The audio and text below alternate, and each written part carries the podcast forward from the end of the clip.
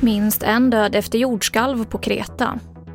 Voi har inlett en intern utredning efter dödsolyckan igår. Och idag drar årets hummerfiske igång. TV4-nyheterna börjar med att minst en person har avlidit efter att ett jordskalv med magnituden 6,0 skakade Kreta i morse. Detta bara några mil från den grekiska öns största stad Heraklion. Många vittnar om att folk i skräck sprang ut på gatorna när marken och husen började skaka.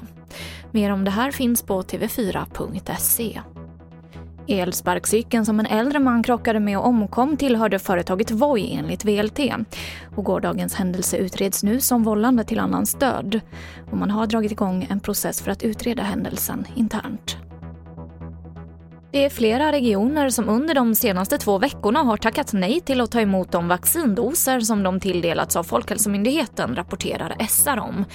Förra veckan tackade nio regioner nej, bland annat Gävleborg, Örebro och Jönköping. Och orsaken är att regionerna vill slippa slänga doser. När efterfrågan minskar så blir det fler doser över.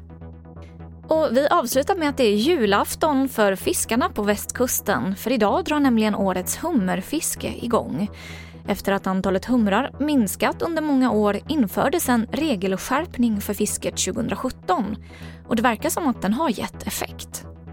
Det tror jag absolut. För efter, man gjorde ju den här regleringen 2017 och eh, vi har ju märkt att de sista åren så är det ju fler humrar och större humrar igen så, att, eh, så det har nog fungerat.